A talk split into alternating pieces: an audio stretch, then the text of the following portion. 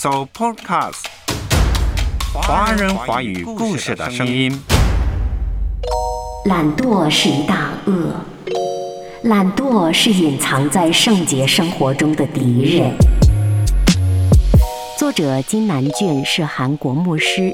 每个人都渴望过圣洁的幸福的生活，不管你是基督徒还是非信徒，所以这本书是送给你的。阅读，开阔视野，豁达心胸。阅读，寻到来处，明白归途。在阅读中看见不一样的世界，遇到更美好的自己。林可辉，阅读世界。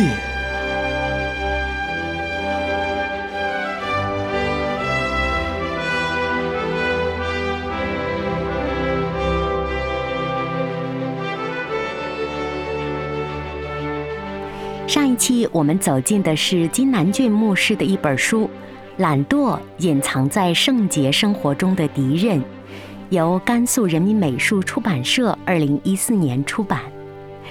我是你的好朋友可辉，阅读世界如约守候您的到来。懒惰是一种罪，那么到底到什么程度才叫真正的懒惰呢？有肉体的懒惰，还有属灵的懒惰，怎么区分呢？每天的生活都忙得转不过来了，这样的人一定不是懒惰的人吧？神喜不喜欢我们常常把自己的工作放在一边，而是忙碌着联络教会小组，忙碌着影印查经小组讲义呢？懒惰的人灵命上有什么样的体现？懒惰对人的灵命和生命有怎样严重的威胁呢？本书一共十一章，每一章都有一个主题。作者能够以清晰简略的言语，娓娓道出懒惰的实相和假象。每一章呢，都给读者提供了实际可行的出路。每一条出路也并不仅仅是囿于基督徒的。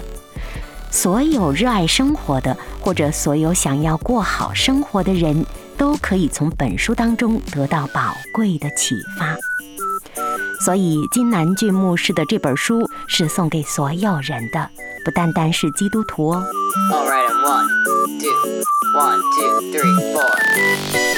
书中说，懒惰是魔鬼常常拿来夺取人灵魂的办法。魔鬼不需要龇牙咧嘴的像狮子一般攻击人，他只需要每天一点儿一点儿的让人种上懒惰的毒。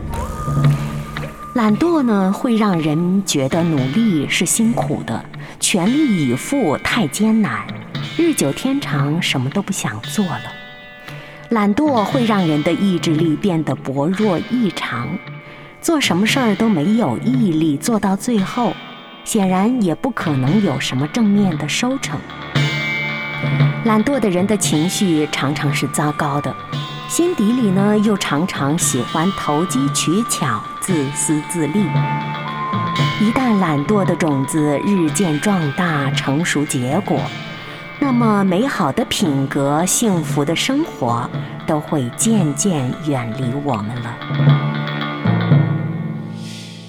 今天阅读世界将继续分享《懒惰隐藏在圣洁生活中的敌人》这本书，作者金南俊，我是你的好朋友可辉。欢迎收听阅读世界。在书中，金南俊牧师特别说到，基督徒应当每天呢过着对付自己的罪和舍己的日子。但是很多基督徒不喜欢每天那么竭力的过日子，你想想，谁想每天都对付自己呢？总是希望着突然有一天，因为得到了极大的神奇的恩典，而使自己遇到的所有的问题困难立刻得到解决了。在属灵的世界当中，希望自己的灵魂、自己的命运也可以像中彩票一样马上得到更新和改变。期待所有的问题能够一次一并得到解决的心理，其实都隐藏着深深的懒惰。因为我想找借口继续懒惰。如果要使懒惰原形毕露，是需要有义务和之对照的。我们很难在没有义务的状况下说一个人懒惰，因为没有义务就没有标准定为他是懒惰的。即使是充满爱自己的心，在没有事情可做的情况下，也不能指责他是个懒惰的人呢。那人到底应尽什么样的义务呢？这里不需详说，每个人都有自己的人生角色，每个角色当中都有应尽的义务。做学生的义务，做子女的义务，做妻子、做丈夫的义务，做父母的义务，做员工的义务，当然还有做基督徒的义务。当我们确认了自己在每个领域当中应尽的义务之后，隐藏的懒惰就会渐渐地现身了。 Today I don't feel like doing anything, I just wanna lay in my bed.Feel like picking up my phone, so leave a message at the tone, 'cause today I swear I'm not doing anything, nothing at all. 那不尽义务其实就是懒惰的体现了。 Nothing at all. 欢迎收听阅读世界。初始阶段所出现的懒惰很难被视为是邪恶的，那是因为懒惰的出发点是由于自爱，以至于呢，对任何义务都不会全力以赴，而且大家并不认为不善尽义务是严重的恶。懒惰的最终目标是让信徒被情欲掌控，迫使到我们照着肉体的情欲去生活。懒惰正是以这样的远程目标靠近我们的，所以懒惰是魔鬼的伎俩。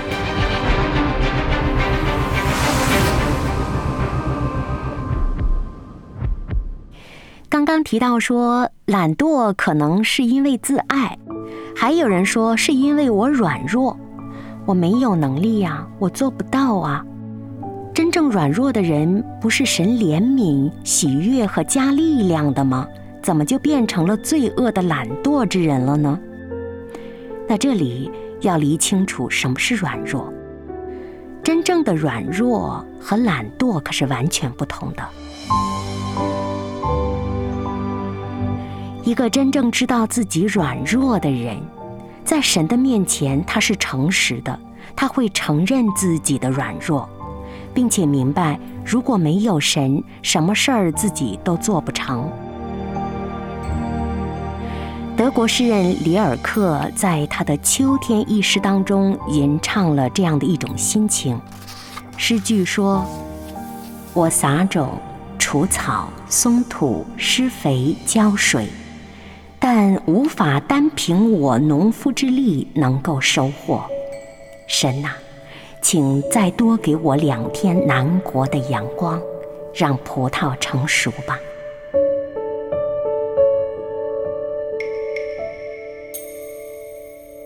在这句诗当中，诗人里尔克显然表明了，在耕种之上，这位农夫是尽己之力做到了他能做到的所有事，那么最终的收获显然要靠神的成就。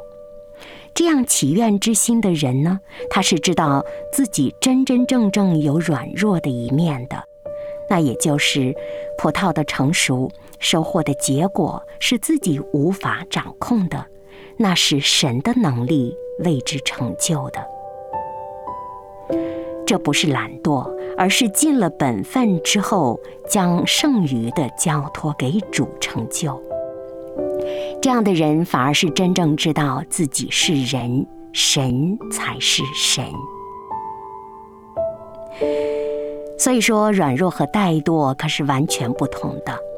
因为自己的怠惰，没有确实的履行义务，却找借口说是因为自己身不由己，自己软弱。这样的言行在神面前是厚颜无耻的行为。我们所谓的软弱，真实身份其实是怠惰之恶。然而呢，我们却不想正面的承认，而是把它包装成了软弱，并且像蛇爬墙一般轻轻地带过了。这是懒惰又加上了不诚实的坏行为，罪上加罪了。这些人在神面前说自己软弱，就是为了强调自己对这种情况无可奈何，让神原谅他。然而，我们要很诚实地问自己，是否真的因为无可奈何而怠慢了呢？真的是因为没有时间才没写这个作业吗？真的因为没有精力才没完成工作吗？真的是因为太忙了才没有跟恋人解释清楚吗？真的是因为无可奈何才疏忽了对方吗？当我们诚实地面对这一系列之后，我们就会发现，这原来只是自己选择的生活方式。是啊，上帝给了我们选择的权利，我们可以选择诚实的、尽力的去做好每件事，当然，也可以选择怠惰、拖延、不诚实。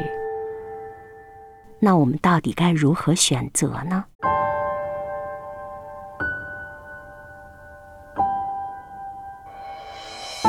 懒惰是一大恶，懒惰是隐藏在圣洁生活中的敌人。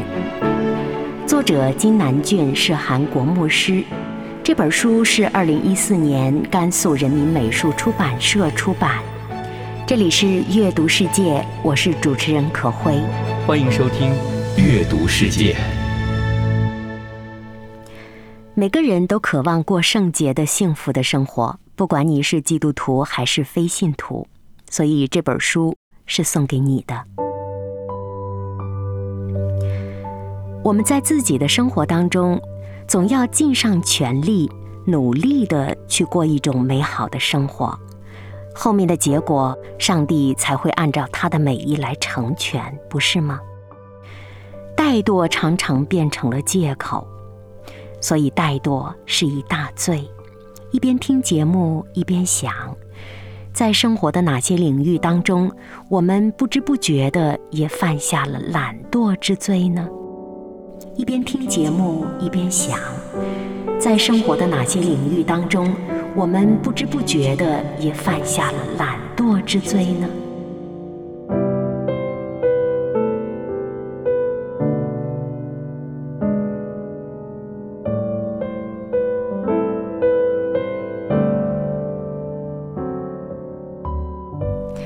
在这本书中，作者记叙了一位传教士在中国传道时发生的事儿。那这位传教士带着福音队伍，每到一个地方呢，总会有数千数百人跟着决志信主。许多人很好奇，自古以来祭拜祖先和偶像的一些中国人，怎么可能有那么多第一次听到福音就悔改信主了呢？于是很多人开始注意那位传教士传福音的方式。当大家仔细观察后发现，他所使用的传教方式是经过深思熟虑、精心设计的。换句话说，他每一次到一个地方传福音，都是研究过的、辛勤地做出努力的。那位传教士并不是主修宣教学的人，更不是什么神学家。大家好奇，他究竟是从哪里学到了如此卓越的方法呢？他自己说，很简单，当我全心全意地为了带领灵魂到神面前而努力时，神就会赐给我够用的智慧。这句话的意思很显然，当我全心全意地努力之后，为了神努力之后，神自然会赐给我够用的恩典，甚至是超过我所想的智慧。在我们生活当中也是这样，不管是工作、家庭，还是人际关系，还是学业等等，在任何一个领域，只要我们全心全意尽上努力，上帝是从来不会亏待我们的。用努力交换懒惰。这里特别提到了一个智慧这个词。关于得到智慧，金南俊在书中特别写到，他爱阅读，喜欢读书，很多智慧来源于从书中得到。书中写到说，我去购买需要的书籍时，从来没有舍不得花钱的念头。我认为先看价格再决定是否买书是错误的想法，因为书籍可以教导人无法以金钱换算的真理。如果因着价格昂贵而不去阅读必要的书，或是因为价格便宜而去阅读不必要的书，这两者都是不正确的。书中记载说，多年前作者为了阅读关于致死罪的内容而买了一本英文版的博士论文，虽然是薄薄的一本书，价格却高达韩币六万多元，也就是三百多元人民币。按照当时的物价，作者觉得真的很昂贵，摸了摸钱包，准备打道回府了。然而几天之后，金南俊还是去买了那本书，甚至一下子买了两本。他觉得那本书会带给他属灵生活的智慧，因而呢，一本用来一面读一面画重点写笔记，另外一本呢妥善保存。智慧的价值是不能用金钱换算的，阅读好书对自己的灵魂有极大的帮助，也能够使我们活出荣耀神的生活。金南俊说，我之所以认为即使昂贵的书也算是很便宜的，并不是因为书本身的价值，而是因着书中智能的价值。我最爱的一本书，是上帝给我的一本书，教我生命的一本书，教我蒙福的一本书。在忙碌的生活当中，我们还能保持勤奋的阅读，勤奋的吸纳书中智慧的习惯吗？教我生命的一本书，教我蒙福的一本书。阅读可以开阔我们的视野，让我们遇见一个更好的自己。阅读也是击败懒惰的一个很好的办法，不是吗？这本书虽然古老，教我智慧一点都不少，不是普通的奇妙，上帝知道我需要。这本书虽然古老，给我指引时间更真巧。我是你的好朋友可辉，欢迎收听《阅读世界》。我们说回懒惰，生活当中很多懒惰的人、无知的人，不是故意破坏田地和葡萄园，而是因为疏忽了、没注意，不自而然的怠惰，导致了意想不到的糟糕结果。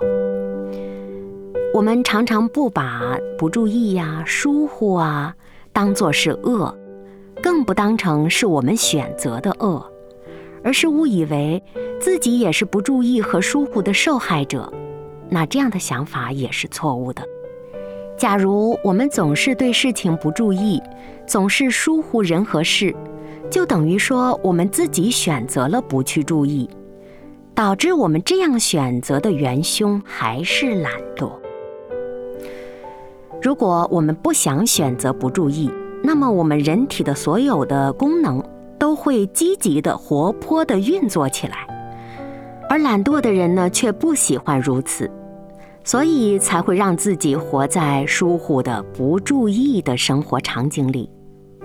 这种状态呢，在腓立比书三章十九到二十节里被批评为，他们的生活是专以地上的事为念。那他们的神不是真正的神，他们的神是自己的肚腹，也就是他们自己的欲望。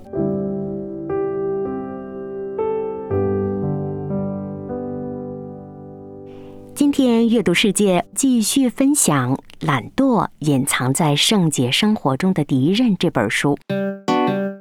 懒惰最容易渗透的地方是睡觉。说到这个话题的时候，我想听众朋友可能会有其他的想法，比如睡觉是懒吗？正常的休息多么必要啊！而且在当下生活节奏如此之快的时候，人们常常是睡不好的。所谓失眠常常找到许多人，怎么能说睡眠是一种懒惰的体现呢？这里作者并不是说爱睡是懒惰，而是说睡太久，而且内心不感到内疚，是容易破坏属灵生活的罪，是容易渗透懒惰的地方。在书中有一章专门讲，使人沉睡的就是懒惰。那作者以希伯来文圣经直接翻译，意思就是懒惰把浓浓的睡意丢给人，不敏捷的人则会饥饿。那在这里呢，沉睡是希伯来文的原词。创世纪记载神在亚当熟睡时创造了夏娃，也使用了这个沉睡这个字。亚当熟睡到取下一根肋骨，毫不知觉的时候呢，就像全身麻醉般的沉睡的时候，神用他的肋骨造成了夏娃。经文想告诉我们说，懒惰带给我们的睡意也很像这种沉睡，一种全身麻醉般的沉睡。希伯来文圣经说，懒惰带给我们的睡意的方法是丢，就是说他直接把浓浓的睡意丢给了人，那人睡觉的时间就越来越长，越睡越想睡，甚至上下班时间里没精神也想着睡，该睡的时候不睡，不该睡的时候总想睡，不管时间地点，只要有机会就想睡，这就是懒惰了。闹钟叮叮当当，它还在赖床。作者说，超过了需要以上的睡眠，这是一种放荡。所谓和动物没差异的生活，就是指不受任何约束的，只靠本能来生活。如果想睡多久就睡多久，就是过着和动物一般的生活了。诗篇一百二十七篇的二节说，唯有耶和华所亲爱的，必叫他安然睡觉。这里睡眠是神为了与他有交流亲密的人身心灵都能够得到安息所赐的一种恩典，所以神会让他们睡得安稳，得到充分的休息。喜欢睡觉的懒惰人常常把这节经文拿来自我安慰，这个想法又是很危险的。金南俊说，私自把圣经放在自我合理化的解释上来解释，那是很大的罪恶。基督徒即使在开玩笑时，他也要分辨清楚神的话和人的话，神的话是威严的，要存着敬畏谦卑的态度。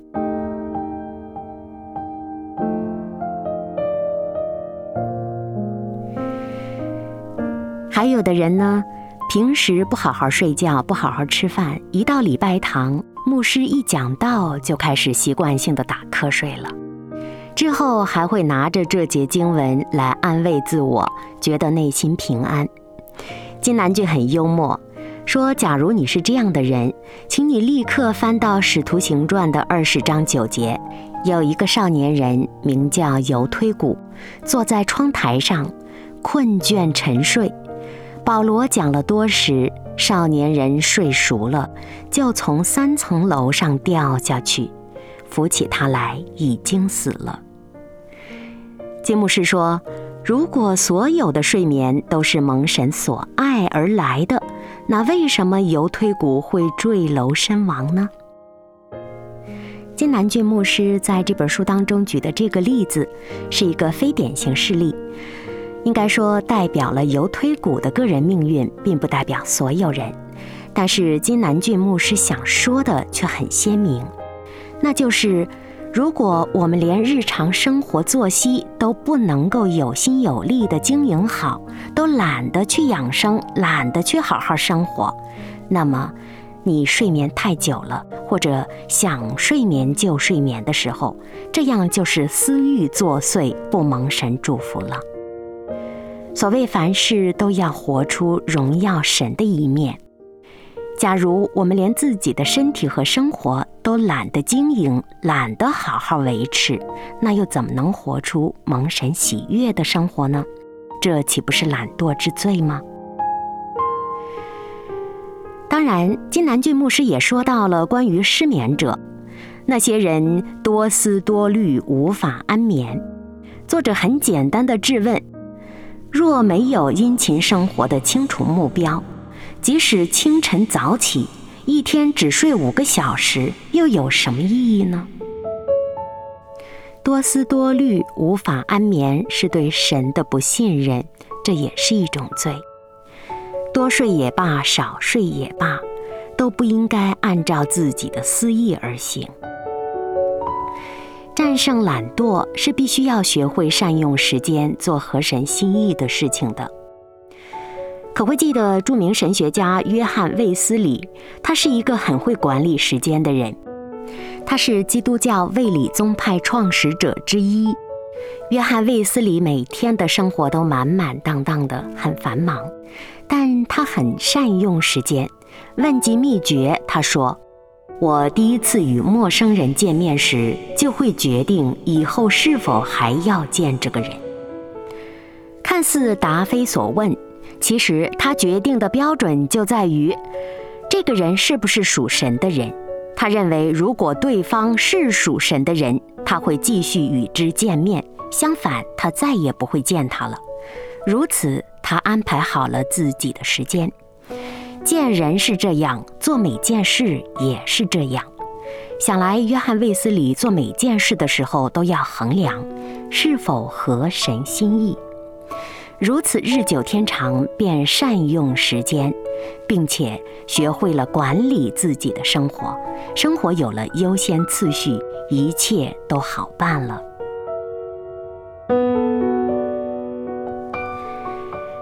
今天阅读世界走进的是韩国牧师金南俊的书《懒惰隐藏在圣洁生活中的敌人》。金南俊牧师在这本书当中厘清了什么是懒惰。如果细读，我们会发现我们自己到底是不是懒惰的人，可以针对书中的章节去努力的自我发现。金牧师不停地谆谆相劝，懒惰会浪费我们仅有一次的人生，懒惰会让神因我们蒙羞。人呐、啊，真的应该先认清懒惰的真面目，把它从我们生命当中驱逐出去。我们可以靠着神的亮光去行走未来的人生路，也可以让周围的人因着我们见到神的荣光。这番教导听起来非常顺耳，做起来十分艰难，但是不要怕，想想神要求我们做的事，他一定会加添我们够用的力量。抵挡懒惰，过成圣的圣洁的幸福的生活也一样，不单靠自己，要学会倚靠神。我是可辉，下期再会。